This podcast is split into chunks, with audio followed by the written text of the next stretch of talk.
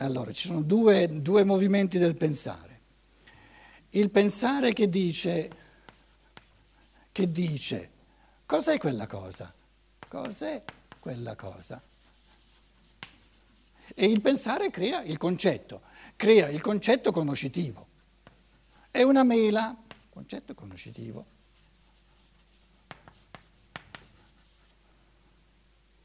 Il concetto della mela, se non lo penso io, per me non esiste. Il concetto conoscitivo.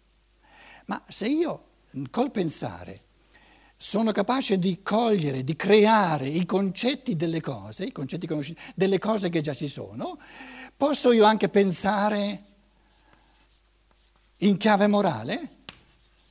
Il pensare morale, che è la seconda parte della filosofia della libertà, è il pensare che risponde alla domanda.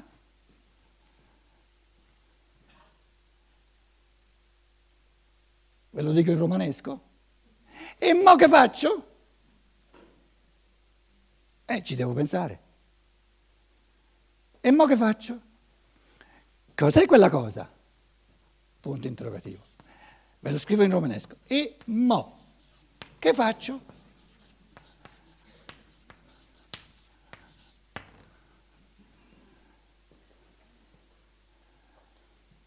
Come rispondo a questa domanda?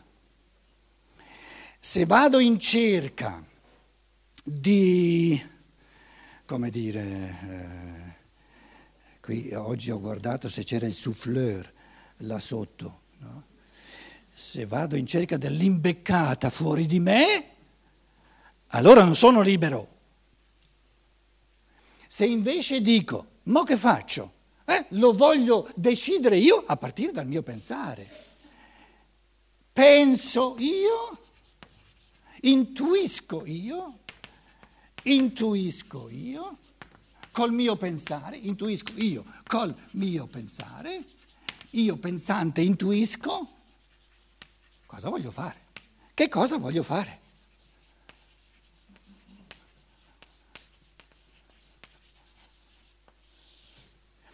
Una persona che fa Senti, io ogni tanto metto lì delle provocazioni, ma sono tutte provocazioni a pensare. Eh. Se io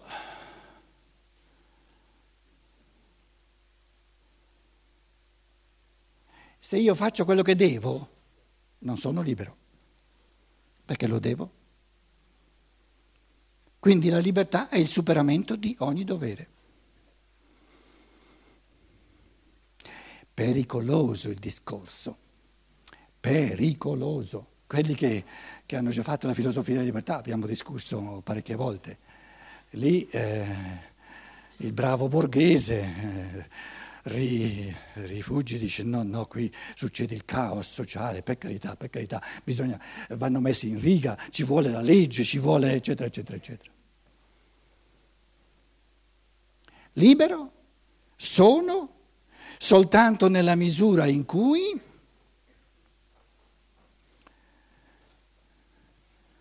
Le azioni che compio sono volute intuitivamente da me, perché mi corrispondono, perché sono frammenti del mio essere.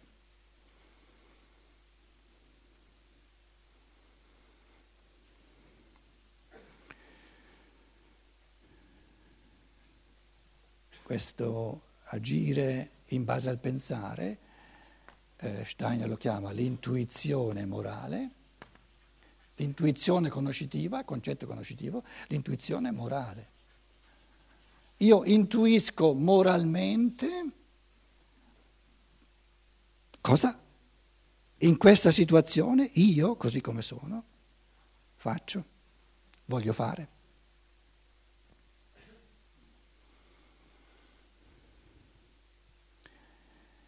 È un modo di riassumere cose molto complesse, molto grandi eh, se no dovremmo ripetere tutti i capitoli eh, già fatti.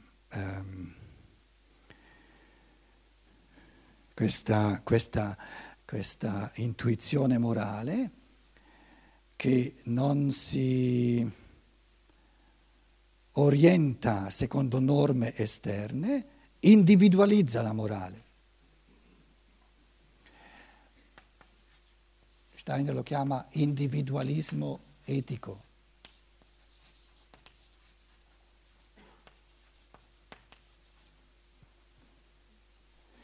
Individualismo etico, siccome gli esseri umani sono ognuno un essere del tutto unico, irripetibile, ciò che è bene per me, ciò che è moralmente bene per me, in quanto mi realizza, è moralmente male per l'altro.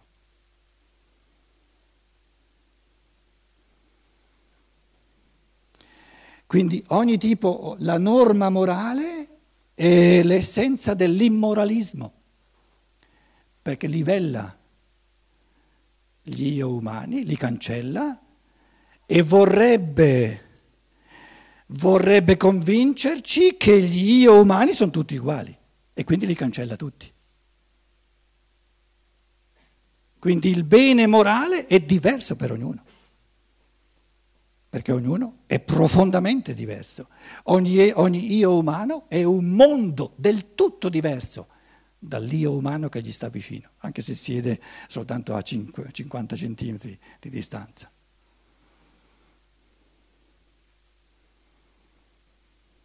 E la paura di fronte a questo individualismo etico sta nel fatto che viviamo di atavismi, viviamo di conservati, di una, tutta una società conservatrice, eh, la, la, eh, poi la, la, Chiesa ancora di più.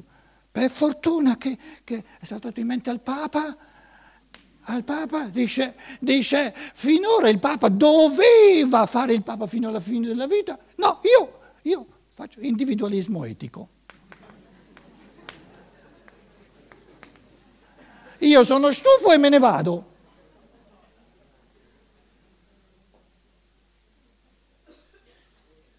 Ci voleva un papa tedesco eh, per fare una cosa del genere.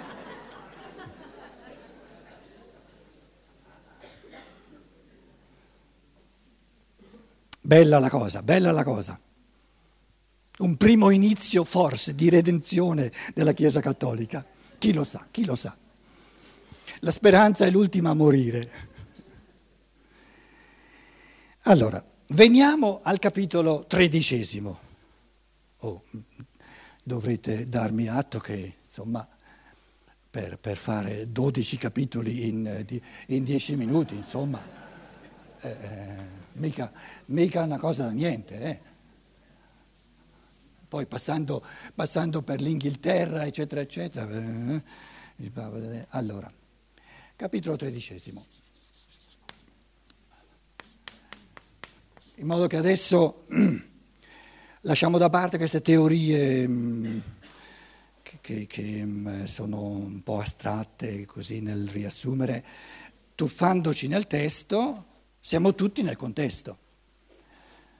Eh, ogni affermazione eh, ha un senso soltanto in un certo contesto, quindi le affermazioni fatte finora le prendete eh, un po' come sono perché erano eh, sì, il contesto dell'umano c'era, però non sufficientemente diciamo, specificato.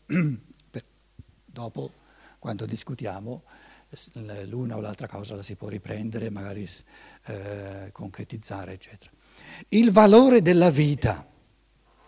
Capitolo tredicesimo, il valore della vita. Che cosa dà valore alla vita? Qual è il valore della mia vita?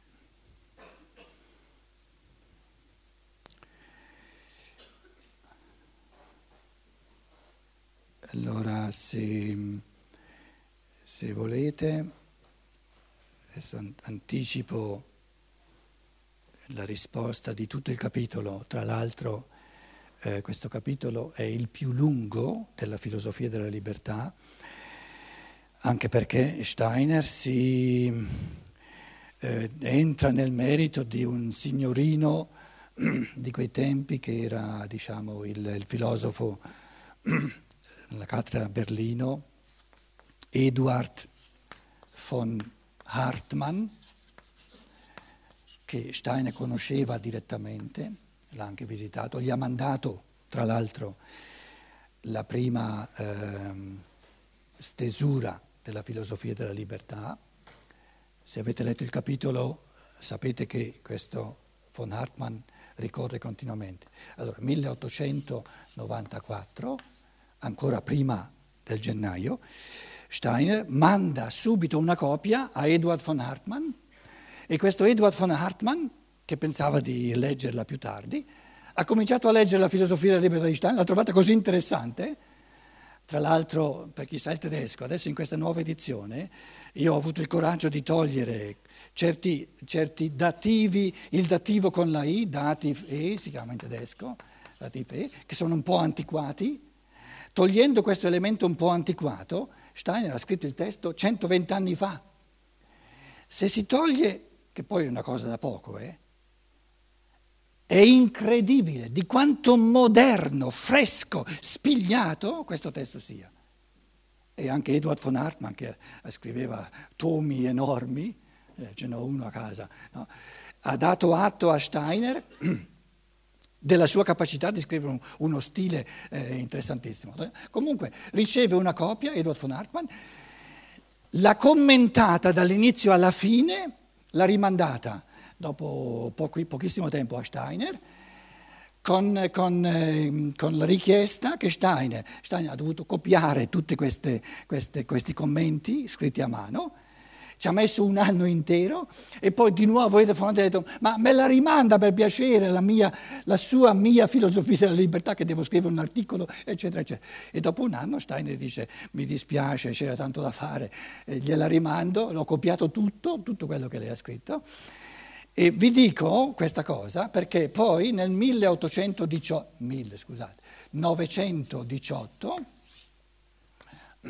la seconda edizione, questo Edward von Hartmann, quindi i, i, commenti che Edward von Hartmann ha fatto sul testo di Steiner sono stati determinanti per ciò che lui ha cambiato e ha aggiunto nel 1918.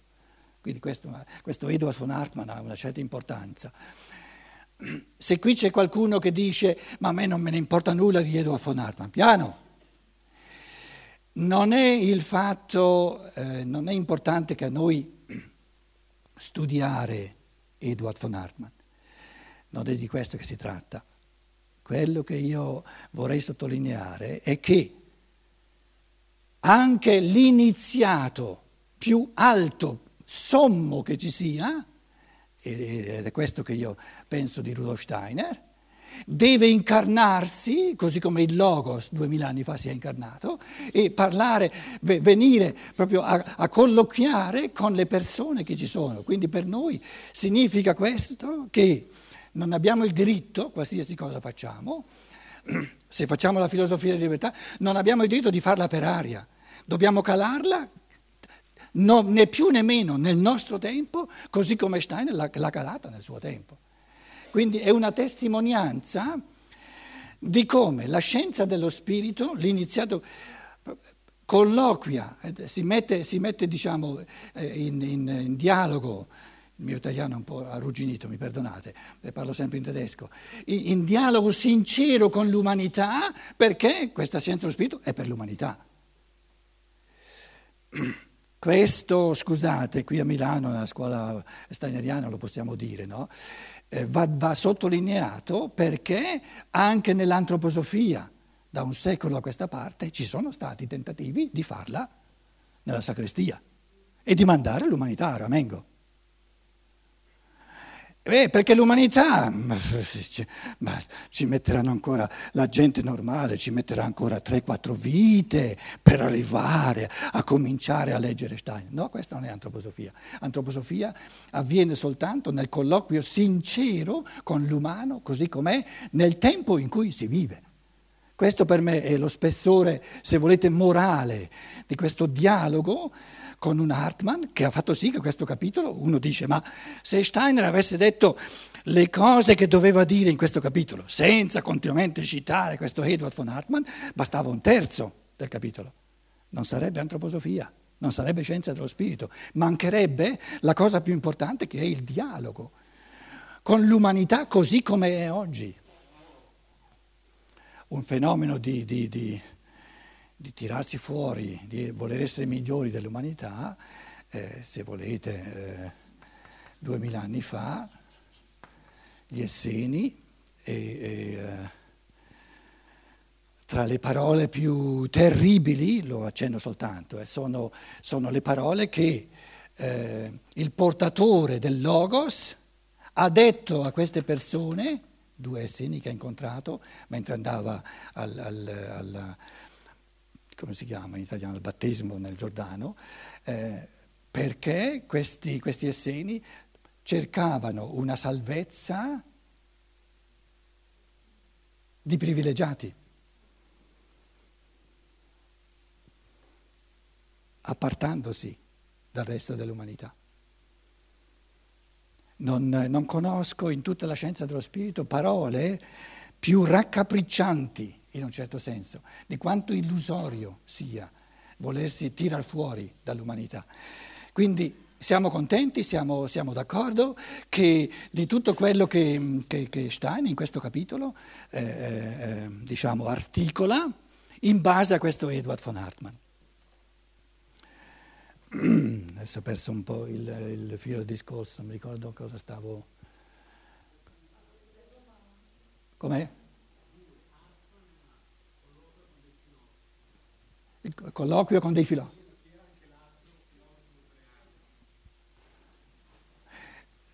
Sì, vi stavo dicendo che Hartmann era stato determinante per, questo era il filo del discorso, era stato determinante per eh, la seconda edizione della filosofia della libertà. C'era un altro filo del discorso? Non ho capito.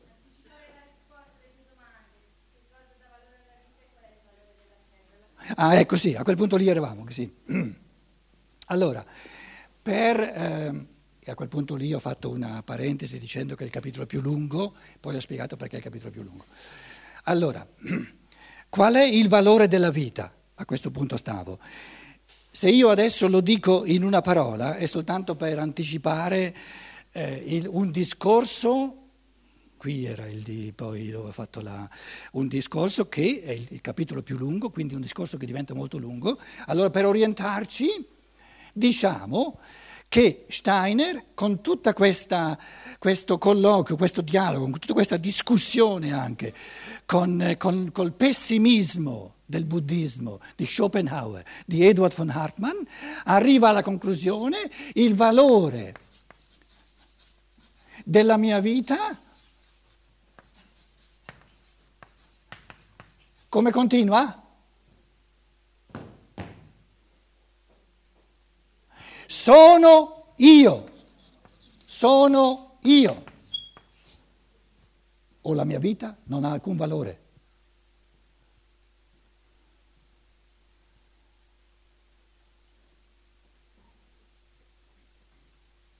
Adesso voi mi state guardando in cagnesco, perché giustamente mi dice tu hai già tirato le somme, adesso dimostrami. Eh, piano, il capitolo più lungo, quindi eh, oggi, domani e dopodomani vediamo se, se, se il Rudolf Steiner, mica io, eh, eh, riesce a... Comunque era per dire, come per avere un orientamento. Perché se il valore della mia vita mi venisse dal di fuori, io non valgo niente. E se io non valgo niente, la mia vita non vale nulla.